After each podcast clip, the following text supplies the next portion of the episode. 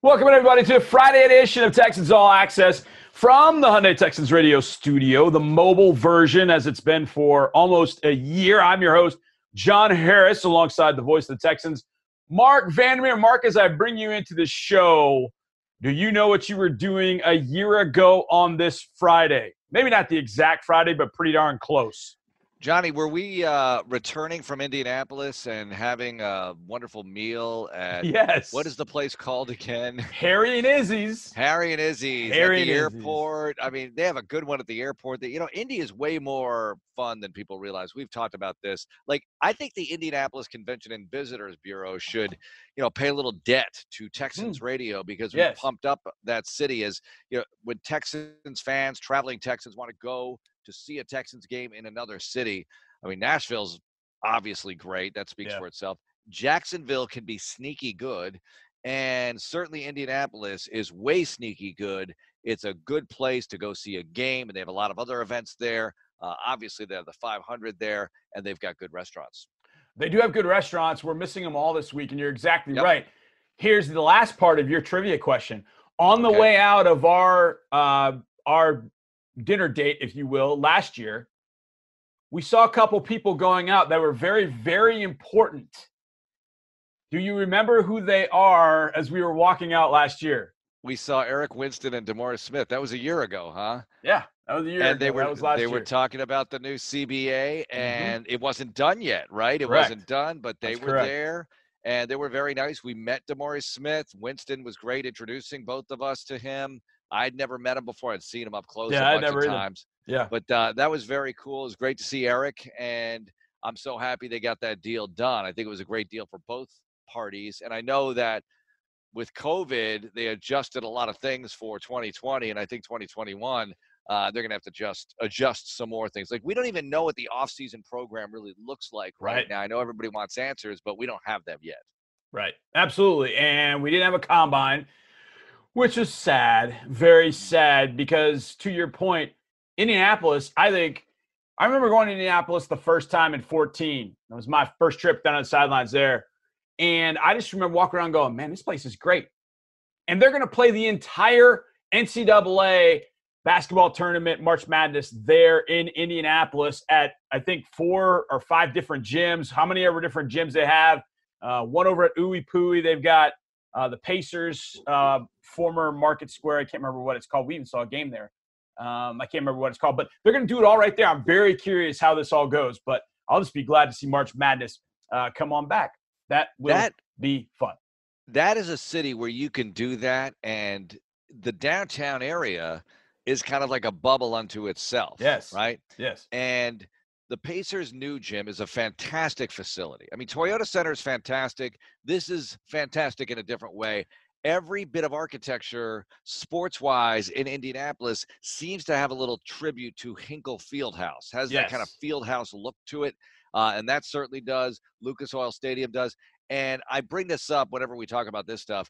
The Market Square Arena old floor is at IUPUI in their recreational facility. And you know, Johnny, I go there and do a, a hoop pickup game every year. I did one last year uh, there, and you know, I'm playing with like people considerably younger than me, trying to hang in there with them.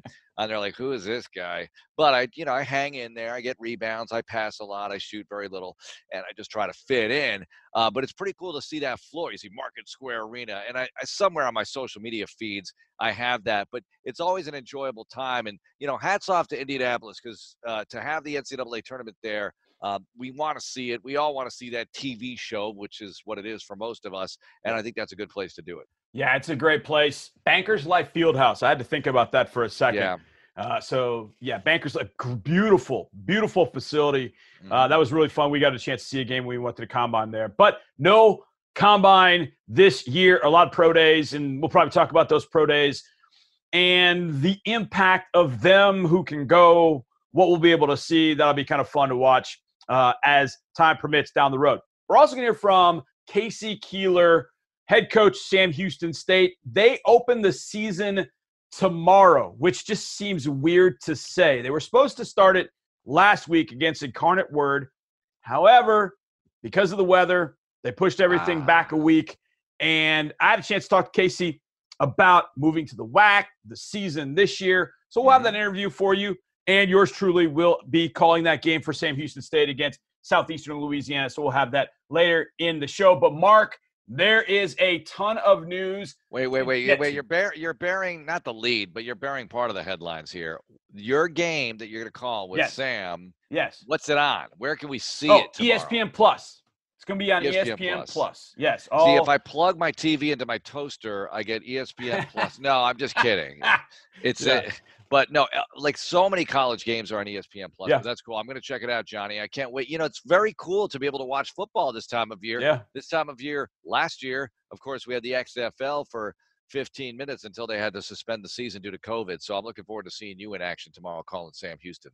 Yeah, and and uh, FCS games are all there on ESPN Plus. It's really, really, really cool and weird. So I'm I'm looking forward to it. It's going to be Mhm. kind of an odd, different sort of thing, but uh, I'm looking forward to it. Sam against Southeastern Louisiana, uh, and they've got some players for Sam uh, that one of them I almost put in the Harris 100, but then K.C. told me he's actually coming back to play in 2021 in the fall, so he can be ready Cool. for the draft in 2022. That being Zyon McCollum, a corner, but that's for down the road. The current situation, Marc, I almost feel like I can just read off the Twitter timeline of things that have happened, but we'll kick it off really with our gut reaction. Get yours, and then I'll, I'll build on top of it. Two moves officially made today. I don't know that I was completely surprised by either one, but newsworthy nonetheless because these guys both started. One guy started every game from 2018 on, and one guy came to Houston and really, I think, found his way with the Houston Texans.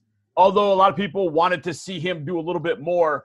Starting center Nick Martin and running back Duke Johnson. We just talked about running backs the other day. Both those players now released, which is key, released versus waived. They don't have to clear waivers because they're vested veterans. But those two players released Nick Martin and Duke Johnson. Marc, your gut reaction to that news.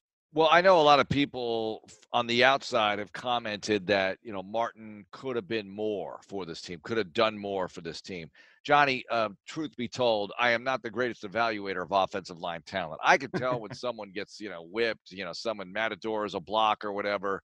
Uh, but and also that we talked about it the other day. I was joking about it. The movement of the line of scrimmage. You know, you're not moving people out of the way well enough for these Yes. guys to run through these holes that you're supposed to make.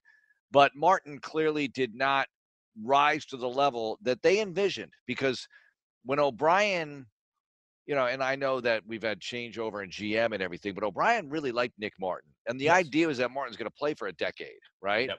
And he's just going to be the guy for so long, and you're, he's your anchor, and he's there, and he's you can count on him day in day out. I know everybody. It's funny with offensive linemen because uh, not that they only make one mistake per game, but if you make a big mistake and everyone sees it, particularly a center like that snap, the bad snap to Watson Yeah. late in the Colts game, everyone remembers that. You know, I, I got to imagine I'm not watching the evening news tonight, but that highlight or low light is going out a little bit on some of the stations. Like this is Nick Martin, so good riddance. But look, Martin did some things for this team. Yeah. I know this last season was horrible, uh, but the two years prior were division titles, had a playoff win, had some moments. Okay. During his time here, remember his rookie year, he didn't play because he got hurt, so he IR'd. Greg Mancz actually had to play center, did a pretty decent job doing it. Uh, but my gut reaction is, all right, here we go. You know, you're going to see some, not that that's a surprise, like you said, but you're going to see some cuts here, and they're not nearly done. Get ready, buckle up. There are going to be a lot of cuts, a lot of names you know will be released from this team, and they're going to try to improve this roster in a hurry. Okay, you want to hear my uh, hear John Harris is not the GM, but a move that I might consider as a GM would make. Okay, You know, I, I always give you those. sure. And it's off the wall, kind of, sort of. Oh, I like that though. I get on the phone, I get on my phone, and I call up Max Scharping. And I say, Max, this is John. And I make it very simple. Learn how to snap because when you come back, you're going to be our center. Thank you. Bye. See you. See you in July. And hang up. That's what I would do. I would make Max Scharping learn how to play center. Now he's dabbled with it the last couple Right. of years. We've seen him take second team reps at center, even third, you know, third team reps, whatever, you know, after he's done his work uh, at guard. I think you could put Max Scharping. Max Scharping to me, just from a cerebral standpoint, just how smart he is, how much he understands, getting everybody the right page, communicating with quarterbacks, uh, and everybody that he needs to communicate with. I think Max Scharping might not be a terrible option at center. Now, I say all that given the fact that, hey, look, Zach Fulton's still on the roster. Zach Fulton has played center before. And maybe that's the thought that maybe Zach steps over at center. Either yeah. way, I would think they've we've got to be better at that particular position. And maybe the thought is, look, maybe if one of those guys could take over at center, then maybe it's I don't want to use the word easier, but maybe you can find some younger guys to play guard as you did with Max Scharping that you can put them in there. And yeah, there's a lot to learn, but maybe that's a little bit easier of a transition than taking a guy to play center and have him handle all the line calls, work with the quarterbacks, all that. And look, there are some good young players that I think in this draft could step in and give them a lot at center. They can also play guard. Creed Humphrey from Oklahoma plays center, but he can also play guard. Quinn Meinerz from Wisconsin Whitewater play guard, has also shown he can play center. Those guys I think would be great fits for this organization at one of those interior positions. But I would take Max Scharping and I would move him over to center and I would rock on and let him be the guy for the next how many ever years. Well, that would be cool because you spent a second round pick on him. Yes. And I think the sad thing about Martin getting cut is it's an admission that and look, I know everything's changed over, new coach, new GM, and everything, but it's an admission that we just didn't get it right here in Houston on the O line, right? Yep. That the greatest line in the history of the team, which was that vaunted five, you know, we talk about with the 2011 season with with Duane, and, and we just mentioned Eric Winston uh, in a different context, and you had Chris Myers at center, yep. and you had the two guards, you had Wade Smith, you had Mike Brisiel, and that was the greatest line they had, and they were able to stick together for uh, the better part of three or four seasons for the most part, uh, and play well, and pave the way for Foster and everything they did in that system. We just haven't seen the Texans be able to come close to that. You know, they were.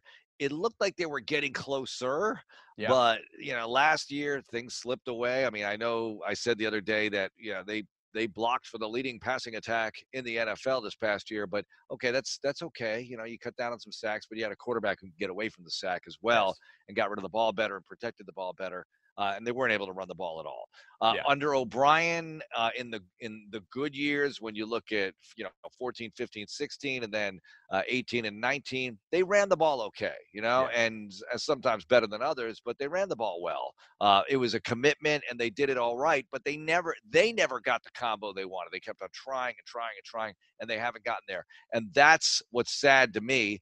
And you're talking about drafting players and everything. It's too bad because we talked about the tackles and the interior just needed work. Um, and by work, we're seeing part of that with the release of Nick Martin. Johnny, tell me quickly though, because it's it's hard for people to visualize, and me too, for that matter. Scharping alternated at guard this year, right? There was a little bit of a platoon yes. going on, yes. uh, for lack of a better way of describing it. The struggle or whatever the challenge was for him to stay in there full time at guard, how does that affect his ability to play center? I mean, you have to handle that action up the middle if you're the center. Sure. Uh, never mind the the quarterbacking aspect of being the center on a, a five man line where you're supposed to be the straw that stirs the drink. Quite frankly, with Max, I feel like he lost his confidence. If you want, mm-hmm. if you want the honest truth, I feel like he lost his confidence, and when uh, Senio stepped in there, he did a decent job. It was okay. Then Max came in the last few games, and you could see him kind of working through some things that he may have worked through earlier in the year. But they decided that they were going to move on. Max did some things early in the season that were kind of um, odd in some sense, given Max. Like uh, uh one thing that uh, that Drew and I talked about in the Baltimore Ravens game, there's a key play in that game where uh, we I can't remember how much we were down but if we scored on this drive, we're, we're kind of back in the ball game. And Brandin Cooks broke open on a deep, deep over route. And it looked like Deshaun was going to throw the ball that way. But Max stepped the wrong way, literally went the wrong way. And the reason I know this is when I went back and I watched the play, he watches the guy go, and that guy, I think it was Brandon Williams, gives Deshaun, you know, some grief, makes him move. He can't make the throw. Max turns to Nick, and I can see Nick kind of put his hands up, like, and he points in a direction, and Max points in the other direction. And then Wait, Nick he- kind of puts his hands up as if to say, "No, you went the wrong direction." I see Max like drop his head, like, "Ah, I messed up." Those are the kind of things Max never did wrong, and I think it just sort of got in his head a little bit, and he lost his confidence. And hopefully, he'll get it back before year three. Are, are you telling me Nick Martin did a LeBron meme? To Yes, J.R. Smith kind of kinda, thing? Like, yeah, What? kinda, Look. kinda, yeah, Uh, kinda one of those, kinda, uh, kinda like yeah, that. Um, yeah. I will give Nick credit because after Max kind of put his head down, Nick kind of put his arm around and pat him on the head like it'll be all right. But really, that was a play that needed to be made, and it's just something that Max just didn't do as a rookie. He just he just doesn't do. Those are things he, um, you know, his MA, ME, however you, you missed assignment, missed um, mental error, whatever. He, you know, was really good as a rookie. Got in his head a little bit. I thought he came back and fought when he got back in the lineup the last few games of the year, did some good things. I just think at center, I think he can handle guys at center maybe a little bit more face up than Nick can. He's he's bigger, he's thicker. I think he push people off the ball. I think he's a little quicker than people give him credit for too because he plays guard. I think he's got to get his confidence back. But I want my guards to be, I want my guards to be 325, 330 pounds, and they mash. They mash. That's what I want to do. I want to run the football. And we got to do it a little bit better, but we're not going to have Duke Johnson to be able to do it. Marc, one other piece of news that came out Aaron Wilson also tweeted that amongst this news that we got today with the running backs, a lot of people have asked about David Johnson. It looks like the Texans will try to work something out with David Johnson to bring him back, but lower his cap number for 2021. What's your gut reaction to that one? Well, look, the last three games of the year, David Johnson started to come alive, right? Averaging 130 yards from scrimmage.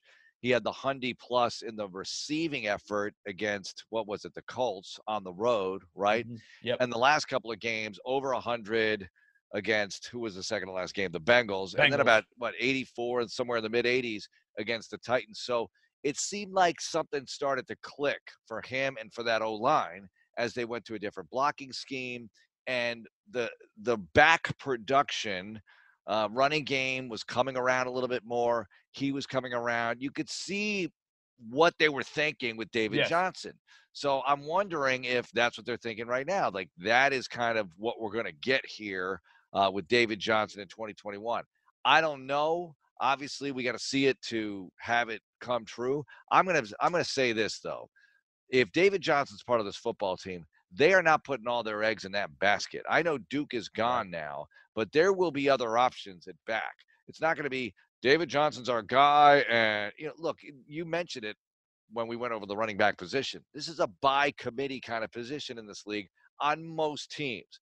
You know, Derrick Henry got it. Okay. You know, you have certain backs around the league, you know, Dalvin Cook, who carry the bulk of that mail for their franchise. I think here it's going to be a little bit different. They're going to find other options in addition to him, presuming that that report is true that they want to work something out. Because Yeah. you could see if they released him, they'd save a chunk of money on the cap, and obviously they're saving a little chunk with Duke.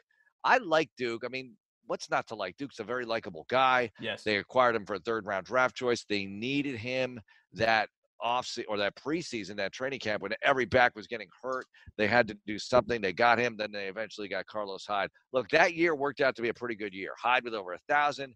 Duke, the complimentary player. They had something good going on there, and you you know they went to the divisional round, which I know was not enough for anybody. But you look back on that right now, and you're saying, I enjoyed going to the playoffs. You know, I know, I know it didn't end well Yeah. but I enjoy winning during the regular season, like winning more than you lose and the journey, and then you get in, and then you're wondering who you're going to play, then you play them, and if you win that one, then you know we all know what it's like, and you should never take those moments for granted because this team, like I said, Johnny, has not had back-to-back losing seasons in 15 years, and that's on the ropes right now. You know they know it, and I don't think they think of it that way. You know they just want to start winning, but Eh, this is going to be very tough, you know, to to put that kind of campaign together, and I'm really hoping they can do it. No doubt. To be able to put together a non losing season, the secondary is going to have to play much better. Marc and I take a dive into our position analysis, day number six, next, right here on Texans All Access. Welcome back to this Friday edition of Texans All Access. John Harris here, Marc Vandermeer there. And Marc, we teased the defensive backs going into this segment. It's our positional analysis that we have been going through. Now, if we did this a couple years ago, we would have talked about you know OGs like Kareem Jackson, Johnathan Joseph. We don't have those players anymore. In fact, we don't have a good number of those players anymore. And there are a number in this group that, as I look at our lads, they do it in red. And red means free agents. Gareon mm-hmm. Conley, Vernon Hargreaves, Michael Thomas, Phillip Gaines. Marc, I'm going to go on record right now and say that of all the roster construction that goes on, this is the one to me. Now, take quarterback is always just a different story altogether. But this group right here needs a major, major upgrade in personnel, and it is going to go through the roster ringer. We just saw the other day Cornell Armstrong is coming back, I think, on a one year deal. Bradley Roby is also under contract. I think it's one year remaining, I believe. I could be wrong. I, I think he's so. got one year remaining on that deal. He signed, it was a three year deal he signed a couple years ago. So, Marc, what is, first of all, your gut reaction to what I said about the secondary? And then, secondly, how do you think the Texans go about attacking this secondary going forward? Johnny, th- you're right. This is the position group that's getting the most. You mentioned those names. I mean, six guys who played a bunch and I'm going to throw Gareon Conley in there as somebody who yeah. should have played because he was penciled in to play, but he got hurt. Six guys are some kind of free agent, whether it's restricted or unrestricted, right? Correct. But Cornell has already been re-upped, so he's back. Yep. Of the other players, I can't uh, tell you with any certainty that any one of these guys will be back, right? You have a new coach coming in here to coach the defense. You still have the same secondary coach that we know about, D'Anton Lynn, right? So you're going to go like that. I haven't seen any reports on Dan Lynn being changed out. Yeah, but I when I look at the secondary here, I'm thinking, yeah, you're going to get some major fortification. Draft, free agents. I think you got to sign two free agents here. Uh, that and look, you could pick a spot, certainly a corner, but maybe a safety too. And you, you know, you talk about a player like Eric Murray last year, they signed a deal prior to the season. Great. But this is Nick Caserio's Texans right now. What does he think of the right. situation? You know, who does he envision playing back there? Who does Lovie want? Because, you know, they're talking to him as well. Yep. And Lovie being out of the league for a while is I don't want to say it's a big concern for me. I, I, think it's an interesting element of all of this because he's got to get reacquainted and you could say, well, you coached at Tampa But No, listen, that's ancient history right now. The league rotates very quickly. If you've been yes. out of the league two years, you missed a ton of stuff. I'm sure O'Brien, uh, when he got back after coaching at Penn State for two years, was thinking, oh man, look at all the players that left the league since. I've been in the NFL. So there's going to be a lot of work done here. It's so difficult to predict, but I would say that you're going to get at least a couple of first. Now, it might not be marquee busting names, but first wave free agents, I would say two. And by the first wave, I mean March, okay? Yes. Maybe early April. And the second wave, I don't know what they do there because those are often they can contribute, but those are not exactly going to create major headlines on Sports Center. But I got to see at least that and the, go draft here because I don't know. I still don't know if John Reid can play. Right? He right. was a rookie last year from Penn State. We didn't see enough of him. We don't know if he can play uh, in the secondary, maybe special teams. Keion Crossen, good special teams player. Is he going to play in the secondary for this team? I don't know. I, I just think they have a. This is the position group that needs the most attention. Yeah, and I think from that that aspect, it's almost it's almost kind of a blank canvas. Mm-hmm. You know, you got Justin Reid back there. I think we've all seen Justin can play. I think the last I think it was that Patriots game where Justin, you know, coming off that that tough Browns loss, and Justin was like, you know, I, I got to make up for the way that I was playing. And from that point on, before he got hurt, man, he was exceptional.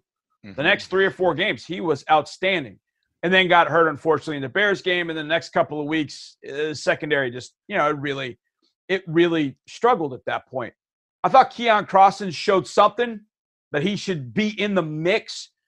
He can run. I think he should be in the mix. The other night, I asked you about free agents. William Jackson, the Cincinnati Bengals. And you said yes to that. Other cornerback free agents, you did say yes to that. Okay. Um, Richard Sherman, no, I don't think that's what you're going for. No. Desmond King is more of a nickel. Mike Hilton was a guy that we both said yes to, yes. even though he is not a big guy, but man, he plays he plays big. Let's be honest with that. You got Shaquill Griffin, thought that he's going back to the Seahawks. Um, he is a free agent. Troy Hill with the LA Rams, kind of a longer, thinner corner. Chido, uh, Awuzie from the Cowboys, also free agent, and Brian Poole, who's more of a nickel uh, slash safety in his corner. But those are the guys that are listed in PFF's top 50 free agents. Here's the one to me that's a little bit of a curveball, but I really, first of all, I would love the player. I just don't know if I can do it. And that is JC Jackson, who is phenomenal with the Patriots, but I believe he's a, he's a restricted free agent. So I believe that it would cost you some draft picks to get him, and then you'd have to sign him to your contract. Uh, that might be that might be rough to do. But going to your point of Nick Caserio bringing in players that he would like, I know that's a guy I would like. He is as good a cover guy and has been phenomenal for the Patriots playing opposite Stephon Gilmore. He has been excellent. Oh, and by the way, JC Jackson goes out and gets the football. Marc, if there is anything that we need this group to do more so than any at any other time that I can remember, this group of DBs has got to go get the football. Three interceptions all year. Roby had one, Hargreaves had one, JJ Watt had one. The defensive backs accounted for two interceptions all year.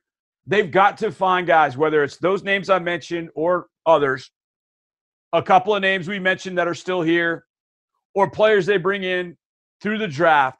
They've got to find guys that find the football and bring it back and hand it to David Culley on the sideline because they better turn teams over in the back end, or it's going to be even longer of a year uh, than it was last year.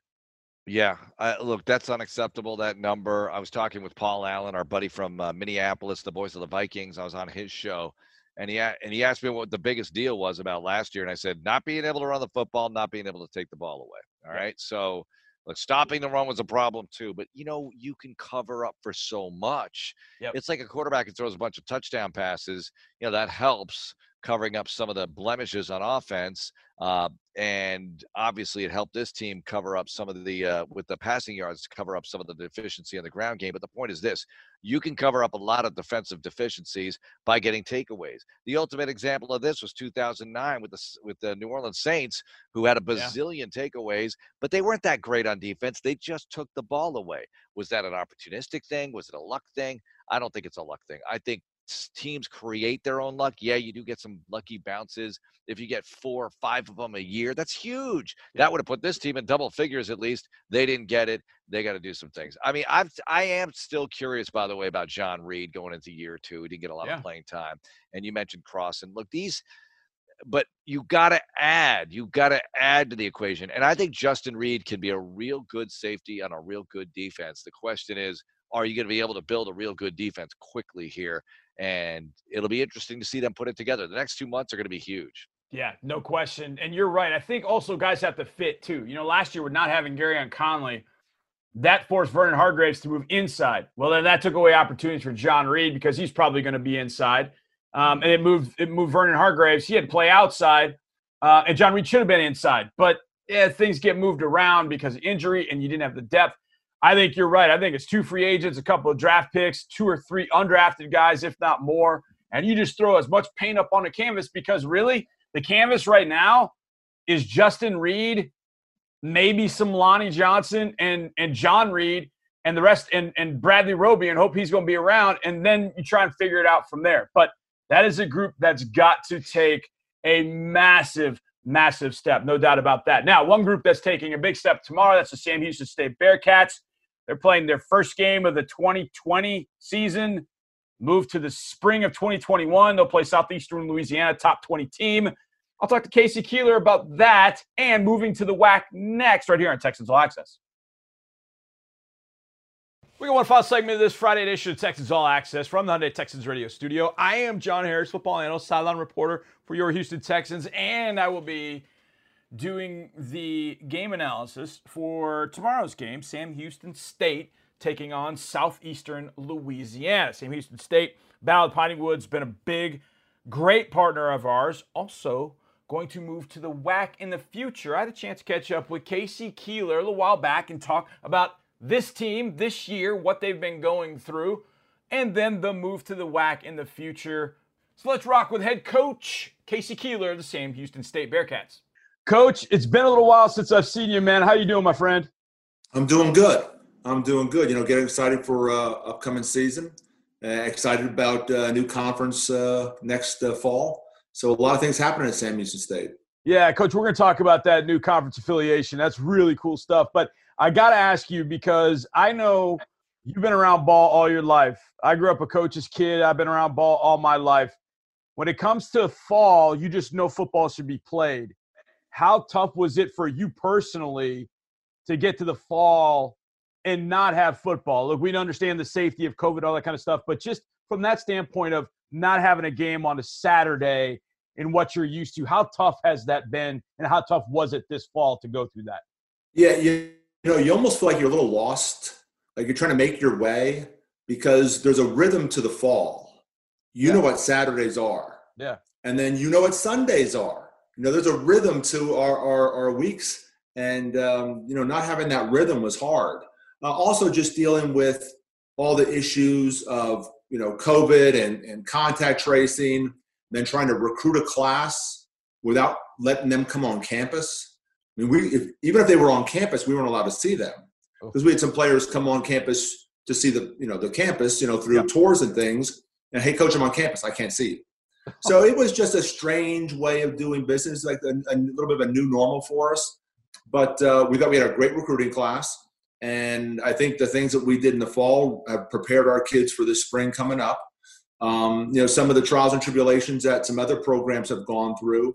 You know, talking to the guys at Alabama, Kyle Flood was my offensive line coach. He's now at Texas. You know, and talking to Danny, who was with me here at Sam Houston, I was the coordinator of Georgia. Phil Longo at North Carolina. Yeah. Just kind of like picking their brains.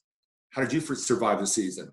And the mantra was all the same from all three. It was your kids are going to go to school, your kids are going to play football, and they're going to hang with their roommates, not their teammates. Yeah. Which is so strange. Yeah. Because in our world, it's all about the camaraderie and, and those bonds. And now you're telling the guys, hey, stay away from each other. You know, and if you're in the car together, make sure one, you, know, you have your masks up. Yeah. And so it's been it's been interesting. You know, they they get tired of hearing me talk about the bubble and COVID and all those kind of things. But um, I've warned them. I said, you know, let's not get fatigue on this because we've not, you know, gotten through this yet. And if we want to have a season, and the great thing about Sam Houston, we've made a commitment, yeah. you know, to, to have this season. You know, we need to do all the right things. Yeah, no doubt. And coach, having gone through it with the Texans, you're right. You hit on a big thing, the exhaustion factor, because of just the things you constantly have to think about that everyday life you don't really have to think about. But you're 10 days away. You're getting ready. Uh, starting off with Incarnate Word, I believe. How do you feel about this year's team, which would have been the fall of 2020, but is the spring of 2021? How do you feel about the squad you have coming up this year? Yeah, I thought that you know the whole key was us going to be you know rebuilding the offensive line. Yep. Um, you know, if you look at the kids we have back, I mean, we have great skill kids back. I think we've added a couple. Uh, you know, we thought Schmid is an all-American level quarterback. You know, when he's healthy, he looks great out there. It just can we rebuild that offensive line, and I feel pretty good that we have some pieces of the puzzle there. Just a matter of figuring out who the best five are at any one time. Um, you know, we have an all-American punter back. Um, you know, we have a front line defense. You know, a, a, front four that's as good as any as there is in the country. Some great kids in the back end: Jalen Thomas, the McCollum twins. So you know, and for me, there are so many players on this team that really deserve the redshirt year. Yeah. And you just couldn't give it to them because you're trying to win ball games. Yeah. You know, the Twins both, you know, they played as true freshmen. Yeah. Jalen Thomas, I always say, might be the best freshman I've ever coached. He played as a true freshman. So you had all these guys that could use a, a redshirt year, and now they're going to get that redshirt year. And so I think it's going to be great for them for, for next fall. But, you know, the great thing about what we're doing right now, the plan is that there's going to be a championship. Yeah. And that's why Sam Houston decided not to play in the fall. And, you know, I think we, we thought playing money games in the fall wasn't the right direction for us. It was really more, hey, there's a championship out there on the line. If there's one, we want to go get that if we can. So that's been our mentality. I think our kids have, have appreciated that. And yeah, we're like 10 days out now. Yeah, you and I've talked uh, a million times about a million different things as, as I've called a number of your games. And, you know, I'm a big fan of the McCollum twins. Uh, I love Zyon. I think he's got uh, NFL abilities. And over the years, you and I, from the first time that you and I talked, I remember coming to see a guy by the name PJ Hall. Yep. I watched him and I was just enamored with him. And I used to tell you, the man, I would love him with us. Well, he finally ended up with us, with the Houston Texans, and had a really good, solid season before he was injured. Coach, what was it that you saw in PJ Hall that you saw translated into his year this year with the Houston Texans and really made kind of a mark for us? He was one of our better interior defenders, if not the best one we had. Yeah, you know, it's interesting. When we got to Sam Houston, they're redshirting PJ. And PJ was on the offense with the tight ends for a period of time Yeah. as Kyle Sigler, the tight ends coach, was trying to figure out, okay, which one of these guys I'm going to take. He ended up taking a guy named Rogan Henderson, who had a phenomenal career for us. Mhm. Um, and PJ went over to defense. And so my defensive line coach, Phil Petit, came in. He was with me at Delaware and actually at Rowan University. So Phil had been with me every place I'd been. And after the first practice, he goes, I don't think anyone knows how good this kid could be. and, you know, at the time, I think PJ was about six one and a half, about 235. And over time, you know, we grew him into about 275. And then finally, his junior year, I realized he was a next level kid. Like he was special. Yeah. And, and I was like, you know, the problem is if you do want to play at the next level, you're not a defensive end. You know, we need to put 25, maybe 30 pounds on you, and you need to go play inside. And he didn't blink. Yeah. He's like, okay, coach, if that's what you think we need to do. I said, it's going to be the best thing for Sam Houston. It's also going to be the best thing for you. And then he put the weight on and, you know, I mean, he came, became a real, you know, inside guy. And uh, I thought it just was like, not that the Raiders were the wrong fit, but, you know, sometimes I always said about this about Flacco. Joe was a guy that it was good that he went to the Ravens or to Philadelphia or to a New York team. You know, family's so important to him. Yeah. And, you know, just having them in close proximity. I think it's the same thing with PJ. I think PJ coming back to Texas was a perfect fit because how close family is to him. And um, again, it, it, was great to see him play very well. Um, you know, for his time there with the Texans, unfortunately, had that you know pec injury, but you know he sounds like he's ready to go. Coach, you mentioned it early in our discussion the new conference affiliation, the WAC. And for people of my demographic, your demographic, when we hear the WAC, the first thing we think about is, oh man, Wyoming, BYU, the shootouts, all that kind of thing. And I kind of have that soft spot for the WAC, and that's where you guys are going. Tell me about your thoughts. Give me your thoughts, if you don't mind, about making that transition and how it benefits not only the football program but the whole University Sam Houston State. Yeah, when I hear the WAC, I think of Boise State. Yeah. Because Joe Bleymaier was a walk on for me, and his dad was the athletic director at Boise State. That's right. Yeah. Blue turf, Yeah. you know, yeah. taking it from basically a Division two, three program to where it is now. And Joe actually just uh, was in the Super Bowl as the assistant quarterback coach with with the uh, Kansas City Chiefs. And I remember having so many conversations with his father about you know the great football they played in that conference and the shootouts and um, you know the great the great uh, parity that there was, you know, and, and kind of Boise was the one who kind of raised everybody up. And so we know we're going to a great conference. And I love the people we're bringing along with us. A lot of like-minded people. We've just put $15 million into our facilities. Lamar has great facilities. Yeah. Abilene Christian has great facilities. Stephen F. Austin hired an, uh, a, um, uh, a coach that won a national championship. You bring Southern Utah in. Tarleton has great facilities. So all of a sudden, you know, you're putting together a pretty good football conference. And we think, you know, there's going to be um, some growing pains maybe the first year because we don't quite have enough teams. We're trying to figure out a schedule. Yeah. But I think the long-term possibilities of this conference are incredible. Worst case, we're going to be one of the best FCS conferences in the country. I think eventually this will be a Division One conference, and um, I think you know once we get in and once we kind of you know get our feet wet and settle in, I think you'll see us do some studies to see if you know going Division One is the best direction for the conference and for Sam Houston State.